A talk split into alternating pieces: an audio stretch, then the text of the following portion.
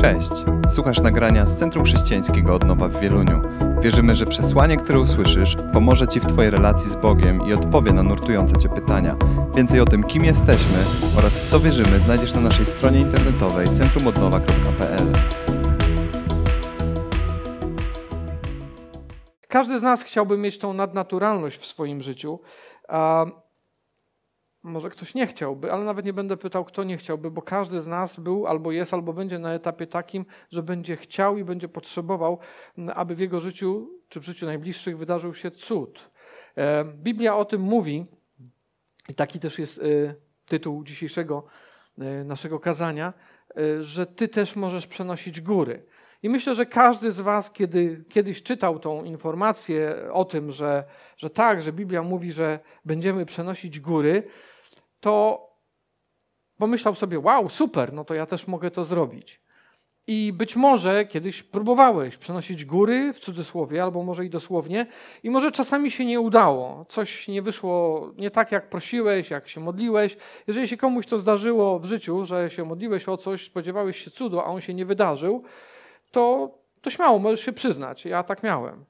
E, no więc, e, jeżeli tak było, to chciałbym powiedzieć Wam jedną bardzo ważną rzecz, że jeśli a, modlisz się o coś, oczekujesz Bożego cudu, a, czyli czegoś, co, wyda co wydarza się w sposób nadnaturalny, nie naturalnego biegu wydarzeń, tylko w sposób nadnaturalny, i to się nie dzieje, to w tym momencie diabeł tylko na to czeka, żeby ci wsadzić do głowy najca, widzisz jaka to brednia, widzisz jaka to bzdura, to nie działa. E, jeśli tak masz, albo tak miałeś, to powiem tak, witaj w klubie, bo to jest ten moment, w którym trzeba zdecydować, komu wierzysz. Czy wierzysz temu, co ci Bóg obiecuje, czy wierzysz temu, a co widzisz, albo co mówi ci diabeł. A chciałbym na początek przeczytać fragment, dosyć długi. Dlaczego ten właśnie? Po to, żebyśmy zrozumieli, na czym polega Boże prawo przenoszenia gór. Bo to nie jest tak, że po prostu sobie podchodzisz, mówisz, ty góro, przenieś się i ona się przeniesie. Ktoś może powiedzieć, no dobrze, a to dlaczego ma to być takie skomplikowane? Przecież y, to powinno być proste. Skoro wierzę, to powinno wystarczyć. Niezupełnie. Są pewne konkretne rzeczy, o których Biblia jak najbardziej mówi. Jeśli myślisz, że to jest skomplikowane, to chciałbym Ci powiedzieć jedną prostą, banalną rzecz większość z Was prawdopodobnie ma yy, prawo jazdy i jeździ samochodem. Większość z Was tak sądzę, prawda? Więc jeśli ktoś by powiedział, że prowadzenie samochodu jest proste, to znaczy, że już ma doświadczenie i już to wiele razy robił. Ale jeżeli dobrze się zastanowisz nad tym, jakie warunki musisz spełnić, aby przemieścić się z punktu A do punktu B w sposób niezakłócony, nie zarobić mandatu i nie spowodować wypadku, to tych punktów jest bardzo dużo. Począwszy od mechanicznego posługiwania się samochodem, technicznie to zmiana biegu, kierunkowskazy, hamowanie i tak dalej, ruszanie, tego jest trochę, poprzez rzeczy, które przepisy nas do tego zmuszają i jest tego całkiem sporo, prawda? Całkiem sporo. A zatem żeby spełnić warunek bezpiecznego, bez mandatu dojechania z punktu A do punktu B, musisz spełnić kilka bardzo konkretnych warunków. Jeśli jesteś kierowcą od wielu lat, to wcale cię to nie dziwi. No to normalne przecież, prawda? Więc dlaczego przypuszczamy, że jeżeli tych warunków jest troszeczkę więcej niż jeden, aby dokonał się cud, to uważamy, że nie, to jest zbyt skomplikowane. Nie, to nie jest skomplikowane, to jest proste. Jest kilka bardzo konkretnych zasad. I jeżeli będziemy te zasady stosować, jeżeli będziemy je znać, to nie spotka cię rozczarowanie. A twoje życie z Bogiem będzie wypełnione Jego mocą i sukcesem. I chciałbym, żebyśmy dzisiaj na to popatrzyli. Jeżeli jeszcze o tym nie wiesz, to zachęcam cię, żebyś sobie to zapisał. Biblia jest niczym innym jak genialnym podręcznikiem obsługi do relacji między Tobą a Bogiem. To jest genialny, bardzo precyzyjny podręcznik relacji, łączności między Tobą a Bogiem. Zobaczmy fragment z Ewangelii Marka, 11 rozdział. Zaczniemy od 12 wersetu. Nazajutrz, gdy wyszli z Betanii, poczuł głód. Mowa o Jezusie, rzecz jasna. W oddali zobaczył pokryty liśćmi figowiec, podszedł więc, by się przekonać, czy coś na nim się znajdzie, ale gdy się zbliżył, nie odkrył nic oprócz liści. Nie była to bowiem pora na figi. Wówczas powiedział do drzewa: Oby już na wieki nikt nie jadł Twoich owoców. A przysłuchiwali się temu jego uczniowie. Jest to fragment, który być może wielu z Was już czytało, słyszało. Fragment, który mnie zawsze oczywiście bardzo zastanawiał i frapował. Co to biedne drzewo zawiniło Jezusowi, że je wziął i przeklął? Jeżeli zadawałeś sobie takie pytania i dziwiło Cię to, to witaj w klubie. A co mu to biedne drzewo zawiniło? Tym bardziej, że w tym miejscu jest jak byk napisane, że nie była to pora na figi. Więc nawet Jezus nie mógł się spodziewać, wiedział doskonale, że tam fig nie będzie. A zanim pójdziemy dalej, e, chciałbym przejść na moment do a, Księgi Micheasza, siódmy rozdział, dwa pierwsze wersety. Bo i to też w ramach czytania i studiowania Pisma Świętego mogę Ci powiedzieć jedną rzecz. Jeżeli czegoś w Piśmie nie rozumiesz, to gwarantuję Ci, że w tejże samej Biblii jest na to odpowiedź. Tylko być może w zupełnie innym miejscu. Ale ją znajdziesz, jeśli będziesz szukał. Księga Micheasza mówi tak. Biada mi, czuję się jak po letnich zbiorach, jak po winobraniu. Żadnej kiści do zjedzenia, moja dusza pragnie wczesnej figi. Czytajmy dalej. Ludzie oddani Bogu zniknęli z ziemi, brak prawego wśród ludzi, wszyscy czyhają na krew, każdy zastawia sieć na swojego brata. Księdze Micheasz, Micheasz mówi w swojej księdze prorok, że jakby wyrażając serce Boga, który chce tej wczesnej figi, pragnie tego, ale nie może znaleźć prawego serca. W tamtym czasie Micheasz mówił to, Bóg był bardzo, bardzo zasmucony swoim ludem, swoim ludem w tamtym czasie, czyli Izraelem, bo nie było tam prawych ludzi. I on tęsknił za tą, za tą świeżą, wczesną figą. Ale jej tam nie było. Jej tam nie było. I to spowodowało, że, a, że Bóg a, tak naprawdę przeklął swój naród w tamtym czasie. Jeżeli czytacie Stary Testament, wiecie o tym, ale nie o tym chcę teraz mówić. Jezus użył tego drzewa jako ilustracji po to, żeby pokazać, i uwaga, pierwsza rzecz, że jego lud, jego lud, czyli ty i ja, mamy przynosić owoc w każdej porze. W każdej porze masz przynosić owoc.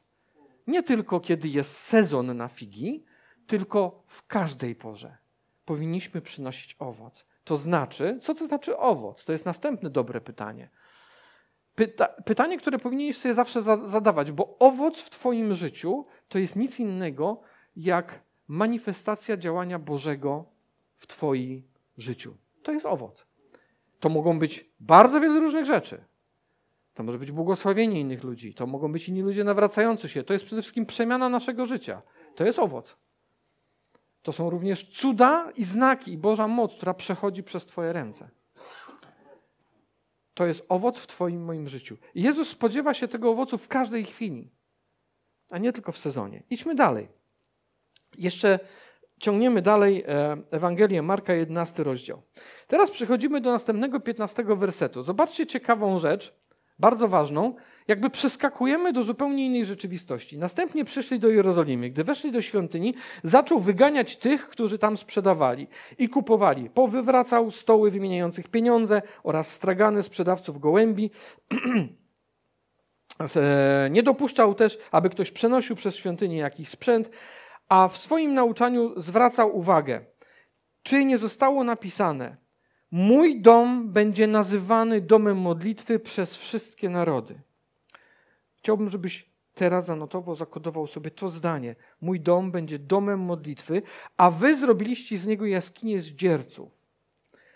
Usłyszeli to również arcykapłani oraz znawcy prawa. Ci chcieli go od razu zgładzić. Zastanawiali się jednak, jak to zrobić, bo bali się go, dlatego że tłumy pozostawały pod wrażeniem jego nauki. To jest cały czas ten sam jedenasty rozdział i mamy ten opis sytuacji w świątyni. I teraz zobaczcie, wracamy do uschniętego drzewa, werset 19. To jest bardzo ważne, żebyśmy mieli cały ten obraz. To jest jeden ciąg. 19 werset. Każdego wieczoru natomiast Jezus i jego uczniowie wychodzili poza miasto. Przechodząc rano zobaczyli, że figowiec usechł od korzeni. Od korzeni, nawet nie od liści, tylko od korzeni. Widzicie?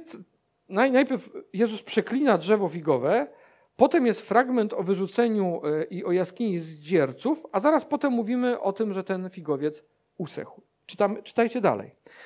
Przechodząc rano zobaczyli, że figowiec usechł od korzeni. Piotr przypomniał sobie go wtedy i powiedział do Jezusa, nauczycielu, spójrz, figowiec, który przekląłeś, usechł. W odpowiedzi Jezus skierował do niego słowa, miejcie wiarę w Boga.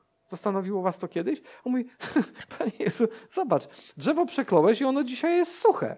Raptem dzień później jest kompletnie suche i to od samego korzenia. A Jezus mu odpowiada na to, miejcie wiarę w Boga. Ale o co kaman? Czytajcie dalej.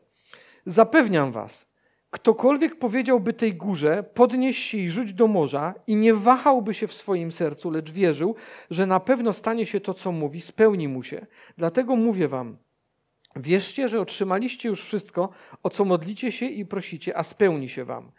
A gdy stoicie i modlicie się, przebaczajcie, jeśli macie coś przeciwko komuś, aby i wasz Ojciec, który, wam, który jest w niebie, przebaczył wam wasze wykroczenia. Te wersety od 12 do 25, do 26 chciałbym, żebyś sobie zanotował i żebyś je sobie wielokrotnie w domu przeczytał, a zrozumiesz, jaki jest, jaka jest recepta Boża na przepływ Bożej mocy w Twoim moim życiu i na cuda. Na pierwszy rzut oka przyznaję, że ja też kiedyś uważałem, że to nie ma żadnego związku. To jest jedna całość. To jest jedna całość. Będę do tych fragmentów jeszcze dzisiaj nieraz wracał. W Ewangelii Jana jest powiedziane w 14 rozdziale od 12 wersetu: Ręczę i zapewniam, kto wierzy we mnie, będzie również dokonywał takich dzieł, jak ja dokonuję, a Jezus dokonywał naprawdę wow dzieł i dokona jeszcze większych niż te, które, niż ja, gdyż ja idę do Ojca.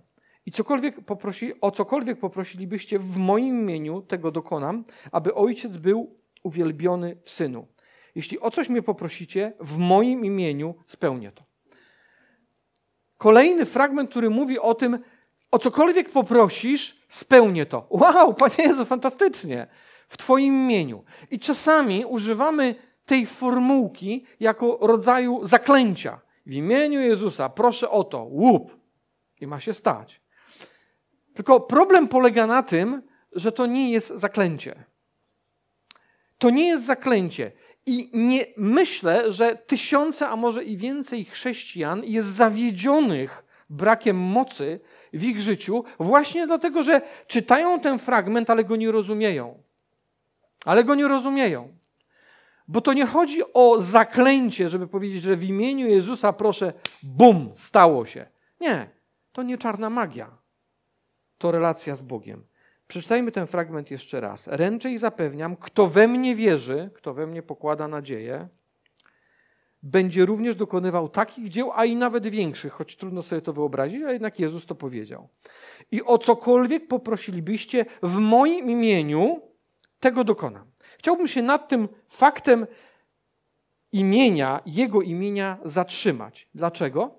Dlatego, że bardzo często po prostu nie rozumiemy tego, co Jezus chciał nam powiedzieć. A wyobraźmy sobie taką sytuację. Na przykład y, weźmy jakiegoś króla, niech będzie król Adam. Król Adam I. I król Adam I wysyła swojego emisariusza. I on przychodzi do kogoś i mówi, jak zapewne nieraz widzieliście w filmach historycznych, mówi tak. W imieniu króla Adama i tam coś ogłasza, albo przekazuje coś, albo mówi. Chciałbym, żebyśmy sobie na moment zadali pytanie, co to znaczy przyjść w imieniu króla. Czy to znaczy powołać się na jego imię? Myślę, że nie. Myślę, że emisariusz króla Adama I musiałby mieć po pierwsze delegację, czyli musiałby być przez tegoż króla wysłany żeby występować w jego imieniu, tak? A zatem musiałby mieć słowo, jakiś list, albo nawet polecenie, choćby ustne. Idź i przekaż, idź i uczyń to, zrób to. To jest przyjście w imieniu tegoż władcy, któremu to mówi. Druga rzecz, jeśli to jest emisariusz króla, Poprawcie mnie, jeśli myślicie inaczej, ale wydaje mi się, że jednym z podstawowych warunków jest to, żeby emisariusz króla miał to samo serce, które ma król. No nie może być tak, że emisariusz jest kimś, kto jest kompletnie, nie wiem, nastawiony zupełnie w drugą stronę, nie ma nic wspólnego z tym królem i król go wysyła jako swojego emisariusza. Nie wierzę w to. A na pewno tak nie jest w przypadku Jezusa. Jeżeli Jezus posyła kogoś w swoim imieniu, to to jest ktoś, kto ma jego serce. Ale teraz zobaczcie coś jeszcze ciekawszego. Werset 14. Ewangelia Jana, 14 werset w 14 rozdziale. Jana 14, 14. Zapamiętajcie. Jeśli o coś mnie, Jezus mówi, poprosicie, w moim imieniu, spełnię to. Ale co? Ja, przychodzę do, do, do króla Adama i mówię, królu Adamie, w imieniu króla Adama proszę cię. A co tu chodzi? Czy kiedyś zastanawiałeś się nad tym? Jezus mówi, jeśli mnie poprosicie w moim imieniu, że jak? A no właśnie tak, to nie chodzi o formułkę, to nie chodzi o zaklęcie.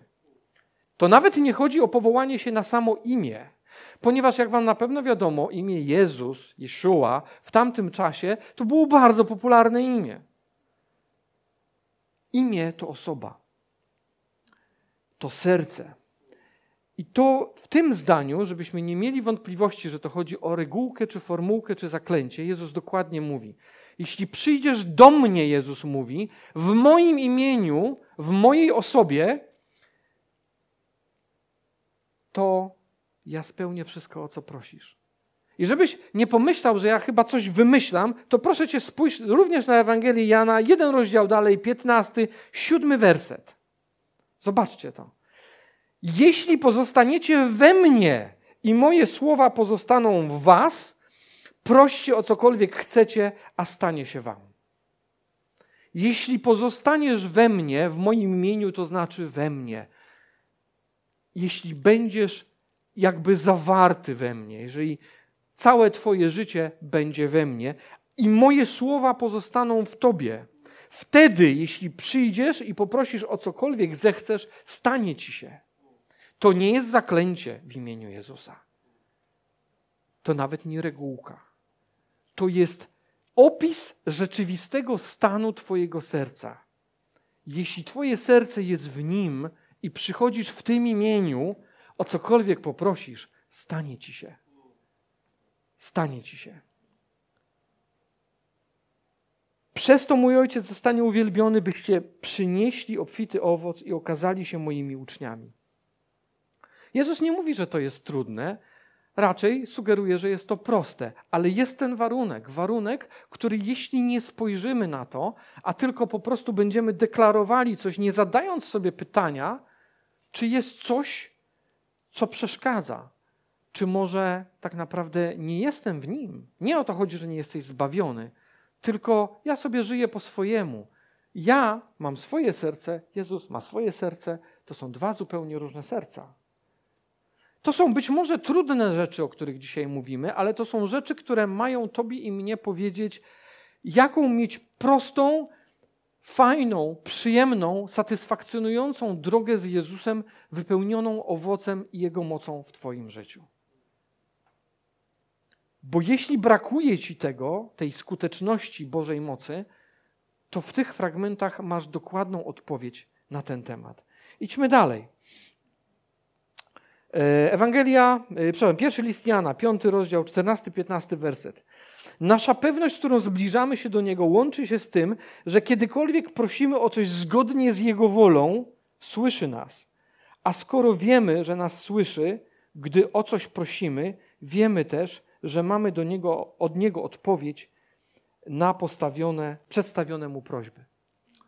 Fragment też często przez nas znany, ale chciałbym, żebyś wchłonął go jeszcze raz. Nasza pewność, pisze Jan, nasza pewność, z którą zbliżamy się do Niego, łączy się z tym, że kiedykolwiek prosimy zgodnie z Jego wolą. To jest następny warunek. Ale ten warunek, żebyś nie pomyślał, że to następny jakiś wymysł, jest automatyczny, bo jeśli jesteś zawarty w Nim, w Jego imieniu, to znasz Jego wolę. Ty już nie masz swojego serca, ty masz Jego serce. Duch cię prowadzi. i idziesz i prosisz o coś, o co wiesz, że jest zgodne z Bożą wolą, puf, i to się dzieje. I to się dzieje. Bo Bóg zawsze spełnia rzeczy, które są zgodne z Jego wolą. I w czasie, w, są, w którym są zgodne z Jego wolą.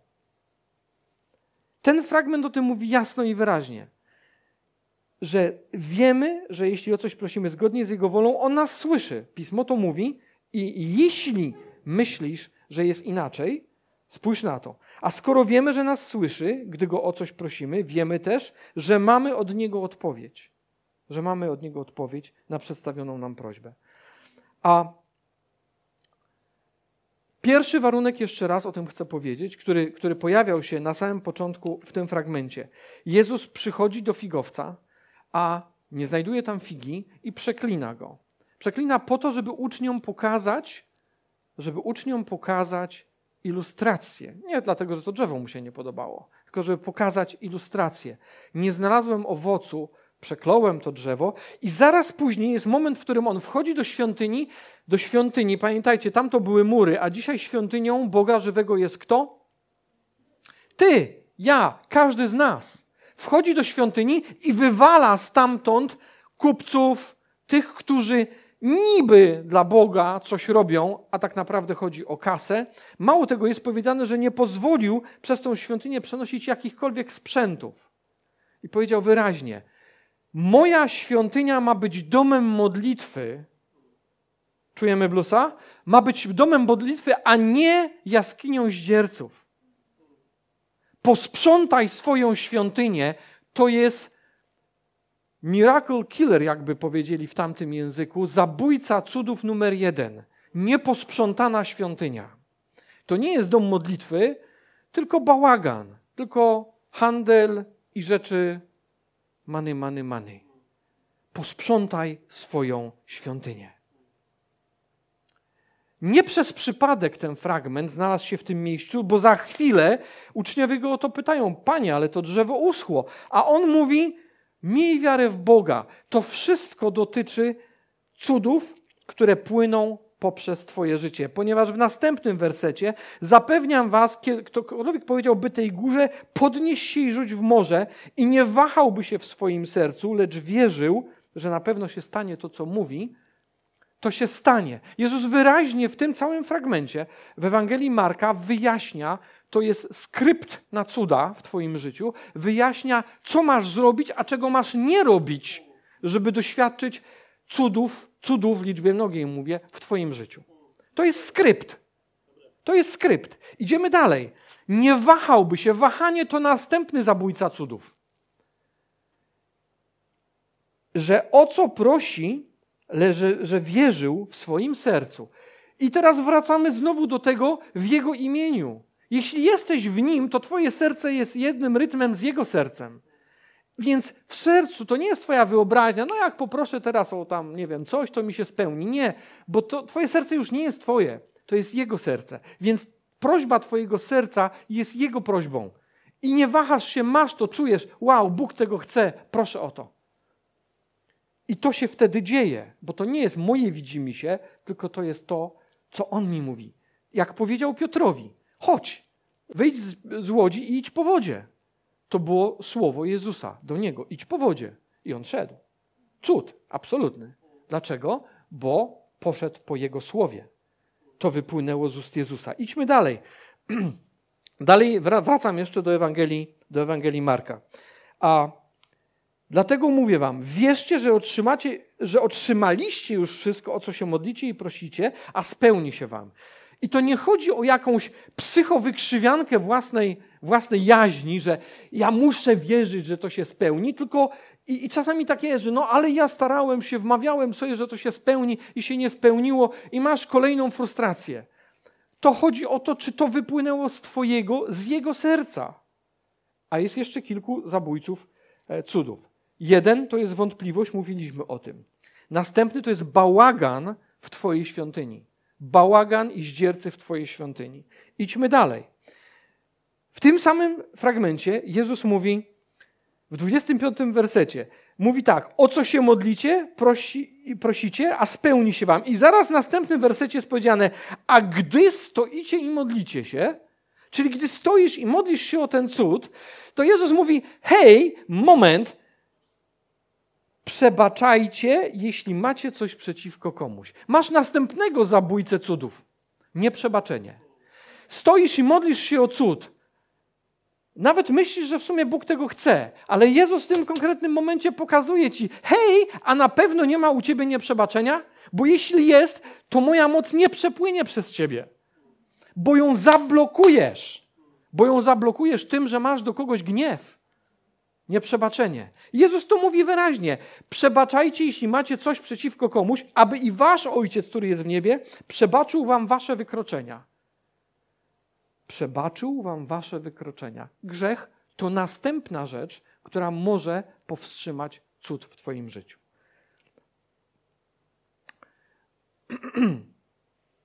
tak może być. I teraz chciałbym, żebyście zobaczyli na przykład psalm, uh, psalm 66, 18 werset. Gdybym w sercu tolerował nieprawość, Pan nie wysłuchałby mnie. Bo założę się, że jak przed chwilą powiedziałem to, co powiedziałem, to pomyślałeś sobie, no to teraz jestem ugotowany. Zawsze coś gdzieś tam mi się przydarzy i no to co, to że w ogóle nie mam się o co modlić o cuda. Nie. Ten werset psalmu jest kolejną instrukcją, która wyjaśnia ci, że to nie o to chodzi, że się potknąłeś. I że to dlatego już teraz koniec, Bóg mnie nie wysłucha. Nie, jest powiedziane, gdybym w swoim sercu tolerował nieprawość, a nie gdybym się potknął i zgrzeszył. Jeśli w swoim sercu tolerujesz nieprawość w swoim życiu, to wtedy psalmista mówi: Pan nie wysłuchałby mnie. Czyli jeszcze raz, bo to myślę powinno być dla każdego z nas plastrem na serce. To nie o to chodzi, że się potknąłeś, że masz sobie coś do zarzucenia, tylko że tolerujesz nieprawość w swoim sercu, czyli żyjesz w nieprawości. Wtedy nie licz na to, że cokolwiek się wydarzy. Ale to jest wyraźnie powiedziane i zanotuj sobie to, proszę, bo jak przyjdzie do ciebie diabeł, będziesz się o coś modlił, a pamiętasz, co zrobiłeś? To mu powiedz: Nie, nie, nie, ja nie toleruję tej nieprawości w swoim sercu, diable, nie oszukasz mnie. Ja z tego pokutowałem, Bóg mi wybaczył, jestem czysty. Jestem czysty. Jeśli tolerujesz w swoim sercu grzech, to moc nie przepłynie przez ciebie. Ale jeśli się potknąłeś i pokutowałeś z tego, jesteś czysty. Wróćmy jeszcze do 25 wersetu z Ewangelii Marka. A gdy stoicie i modlicie się, przebaczajcie, jeśli macie coś przeciwko komuś, aby wasz ojciec, który jest w niebie, przebaczył was, wam wykroczenia. Stoisz i przede wszystkim zrobiłeś porządek w swojej świątyni, tak? Tam nie ma już zdzierców ale potknąłeś się, jest coś nie tak. I w tym momencie mówisz, po prostu wyznajesz to, ojcu, przepraszam, tato, wiem, że zrobiłem źle, wybacz mi to. Przebaczył wam wasze wykroczenia. I co Bóg robi? Bóg wierny jest, jeśli wyznajemy mu swoje grzechy, przebacza je nam. Jesteś czysty i jesteś drogą dla Bożej mocy. Ale jeśli nie wybaczyłeś komuś, ten fragment wyraźnie mówi, jak nie wybaczyłeś, Bóg ci nie odpuści. Więc jeśli masz kogoś, do kogo masz zadrę, do kogo masz nieprzebaczenie, to załatw to. To załatw to. Bo nigdy nie przepłynie przez ciebie Boża moc, jeśli żyjesz w nieprzebaczeniu. To są te przepisy, które trzeba spełnić po to, żeby poprosić w imieniu Jezusa, bam, i dzieje się. Idziemy dalej, bo to jeszcze nie koniec. Popatrzmy na Ewangelię Mateusza, 18 rozdział, od 18 wersetu. Znowu, Mateusza 18, 18. Łatwo zapamiętać. Zapewniam was, cokolwiek zwiążecie na ziemi, będzie związane w niebie i cokolwiek rozwiążecie na ziemi, będzie rozwiązane w niebie. Znowu fragment, który pewnie słyszycie nieraz. Yy, przedmiotem jest różnych prób udowadniania, kto tam ma jaką władzę i tak dalej. A tak naprawdę ten fragment jest banalnie prosty. On mówi o tym, że ty i ja, jeśli jesteś w mocy Jezusa, jeśli masz, jeśli żyjesz w Jego imieniu, to To, co zwiążesz w rzeczywistości naszej ziemskiej, automatycznie przenosi się na, na tą duchową, niebieską. To, co rozwiążesz, tam również zostanie rozwiązane. Czyli masz wielką moc. Masz wielką moc. I dalej jest powiedziane: Zapewniam też Was, że jeśli by dwaj spośród Was na ziemi uzgodnili coś, o co chcieliby prosić mojego Ojca w niebie, On spełni ich prośbę. A dlaczego? Następny werset to genialnie wyjaśnia. wyjaśnia. Dlaczego, jeśli dwóch lub trzech umówi się i będą prosić razem, Jezus mówi, bo gdzie dwaj lub trzej gromadzą się w moje imię znowu, w moje imię się gromadzą, tam jestem pośród nich. Czy była jakakolwiek prośba Jezusa, która nie została wysłuchana? Znacie taką z Biblii? Czy jakakolwiek modlitwa Jezusa nie została wysłuchana? Jezus nawet powiedział wyraźnie: Ojcze, ja wiem, że Ty zawsze mnie wysłuchujesz. I jeśli Jezus mówi, gdzie dwóch lub trzech zgromadzonych w moje imię, w moje imię, tam ja jestem między nimi. A jeśli Jezus między nami jest, kiedy się modlimy, to On modli się razem z nami. A zatem nie ma takiej możliwości, żeby to nie zostało wysłuchane. Więc jeśli spotykamy się w Jego imieniu, podkreślam to po raz kolejny, i modlimy się wspólnie, On jest między nami. On jest między nami. A jeśli jest między nami, a to obiecał, to oznacza, że mamy gwarancję sukcesu. Wow. Dużo się działo. I chciałbym, żebyśmy w tej chwili pomodlili się. Byśmy się pomodlili o rzeczy, o których dzisiaj mówiliśmy.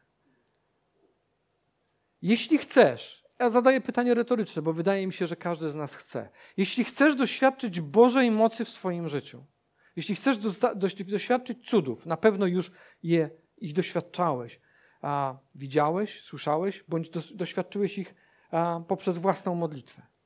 Te fragmenty, o których dzisiaj mówiliśmy, to jest Słowo Boże. To jest recepta na przepływ Bożej mocy w Twoim życiu. Na przenoszenie gór przez Ciebie, tak? Przez Ciebie. I chciałbym, żebyśmy to podsumowali sobie i żebyśmy wiedzieli, że jeśli Bóg tak powiedział, to znaczy, że tak jest. Bóg oczekuje owoców w Twoim i moim życiu w każdej chwili, a nie tylko w jakimś tam sezonie. To jest numero uno. Jeśli tego owocu nie będzie, to będziemy usychać jak to drzewo. To będziemy usychać jak to drzewo. Jezus przychodzi do Twojej świątyni i mówi: Słuchaj, synu, słuchaj, córeczko, wyrzuć stąd tych zdzierców, tak? Bo teraz to, my to ty to musisz zrobić. Wyrzuć stąd tych zdzierców, powywalaj te stoły z kasą, wywal to. I nie targaj tam żadnych sprzętów, może i użytecznych, ale o, ich tam ma nie być, nie być w świątyni. Świątynia moja ma być domem modlitwy, czyli rozmowy z Bogiem. To ma być dom modlitwy. I Jezus mówi dalej, Jego własnymi słowami. Miej wiarę w Boga, czyli po prostu uwierz w to, co Bóg robi i mówi. To jest, to jest następny warunek. Dalej, a nie wahaj się. Nie wahaj się, jeśli jesteś w moim imieniu, nie wahaj się i proś i wierz i od razu dziękuj, że spełniło ci się to, o co prosiłeś. I jeśli stoisz i modlisz się, upewnij się, że w Twoim sercu nie ma żadnych sprzętów, które zawalają drogę. Że nie ma tam nieprzebaczenia i że nie ma tam żadnego grzechu, o którym wiesz. O którym wiesz, podkreślam. Jeśli jest, to po prostu go wyznaj. Powiedz, Panie, ja Cię przepraszam, wybacz, już tego nie ma. Wyznałeś, przebaczył, jesteś czysty. A jeśli jest nieprzebaczenie, przebacz. Wyrzuć to z siebie, wyczyść tą drogę. I wtedy przyjdź do Niego radośnie i powiedz, tato, ja proszę Cię w imieniu Jezusa, z Jego sercem. Oto, oto i oto. I to się stanie. I chciałbym, żebyśmy się teraz modlili. Właśnie w ten sposób, przychodząc do Niego i prosili, aby Bóg odbudował albo przebudował nasze serca, żebyśmy na nowo uwierzyli w Jego moc w naszym życiu w życiu każdego, kto uwierzy. i żebyśmy te rzeczy, o których Bóg mówi, że powinniśmy zrobić, jeśli to dzisiaj dotknęło Ciebie, jeśli dotknęło Twojej głowy, że wow, faktycznie powinienem coś zrobić, chyba, chyba jest coś do zrobienia, to żebyś miał siłę powiedzieć jasne, z Tobą, Panie Jezu, no problem, to będzie zrobione i nie słuchał głupot opowiadanych Ci przez diabła. Nie dasz rady, coś, tyle razy próbowałeś. To jest kłamstwo. To jest kłamstwo. A zatem pomódlmy się. Jeżeli a, chcesz, możemy wstać w tej chwili. A, jeśli ja czujesz, że w tym momencie, że w tej kwestii, że potrzebujesz szczególnej odbudowy, że potrzebujesz przełamania czegoś, co być może cię okłamało dawno temu, że ty nie jesteś w stanie przynosić Bożej mocy, że w twoim życiu to ona nie działa. Jeżeli tego szczególnie potrzebujesz, a potrzebujesz wzmocnienia, to zapraszam cię tu na środek, będziemy się też o to modlić. Ale chciałbym, żebyśmy pomodlili się dla każdego z nas o to, by ten prosta, ta, ta prosta instrukcja, aby zapadła w nasze serca. Ojcze, ja dziękuję Ci za to, że Ty dałeś nam moc, dałeś nam autorytet do tego, abyśmy przenosili góry. I te duchowe, i te fizyczne. Ojcze, dziękuję Ci. A nie proszę Cię o to, abyśmy w tej chwili otworzyli się na Twoje słowo i przyjęli z radością tych kilka wskazówek, które masz dla nas.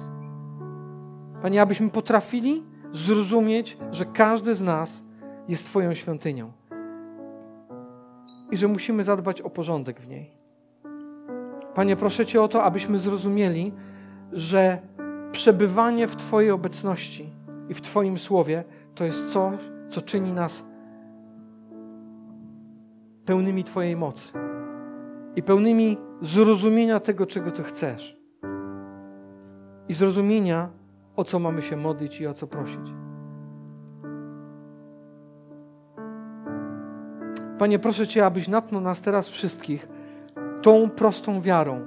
Tak, to, co Ty powiedziałeś, że będziemy czynić, jeśli uwierzymy w Ciebie, jeżeli zawierzymy Tobie, będziemy czynić tak wielkie rzeczy, jak Ty czyniłeś, a być może jeszcze większe. To jest Twoje słowo, Panie. I proszę, aby ono się do nas przykleiło, aby stało się częścią nas. Panie, a proszę Cię też, abyśmy znaleźli siłę do posprzątania tych szczególnych rzeczy, o których wiemy, że mogą stanowić przeszkodę dla Twojej mocy. Nieprzebaczenie, grzech, zwątpienie. Ojcze, Panie, oczyś nas z tego. Pomóż nam, abyśmy to wyrzucili i poszli za Tobą. Pierwsza rzecz, którą możemy zrobić, każdy z nas, mam nadzieję, już to zrobił, ale jeśli tego nie zrobiłeś, w tym kroku, aby, aby stać się uczniem Jezusa, aby pójść za Nim i być napełnionym Jego mocą, to jest to, kiedy całe swoje życie oddajesz Jezusowi. Jeśli jeszcze tego nie zrobiłeś, albo być może kiedyś zrobiłeś, ale tak naprawdę chyba nic się nie stało, nie czujesz tego, to zrób to teraz. Bóg bardzo, bardzo niecierpliwie czeka na to, aż to zrobisz. Możemy się pomodlić wspólnie. Prosta modlitwa, która ma tylko wyrazić Twoje serce, jeśli tego chcesz. Możesz powtarzać te słowa. Panie Jezu, dziękuję Ci za Twoje zmartwychwstanie. Dziękuję Ci, że Twoja ofiara oczyściła mnie z moich win. Panie, ja proszę Cię, abyś prowadził mnie i był moim zbawicielem. Chcę iść za Tobą i przynosić owoc, który będzie Ciebie radował. Amen. Jeśli zrobiłeś to pierwszy raz w życiu, a w każdym razie poczułeś, że to się stało pierwszy raz, zachęcam Cię, możesz poczęstować się małym prezentem. E, współczesny przekład Nowego Testamentu. Tu masz instrukcję obsługi Twojej relacji z Jezusem. Te rzeczy, które dzisiaj czytaliśmy, są zapisane między innymi w tej książce. Jeżeli zaczniesz to czytać, odkryjesz jeszcze setki i tysiące niewiarygodnych rzeczy, które Bóg będzie chciał Ci powiedzieć. Zachęcam Cię, poczęstuj się tym i czytaj. Niech to przemienia Twoje życie. Dziękujemy, że byłeś z nami. Wierzymy, że przesłanie, które usłyszałeś, zachęca Cię do bliższej relacji z Bogiem oraz poznania nas osobiście. Zapraszamy Cię do odsłuchania kolejnych nagrań, a także skorzystania z naszej strony internetowej centrumodnowa.pl.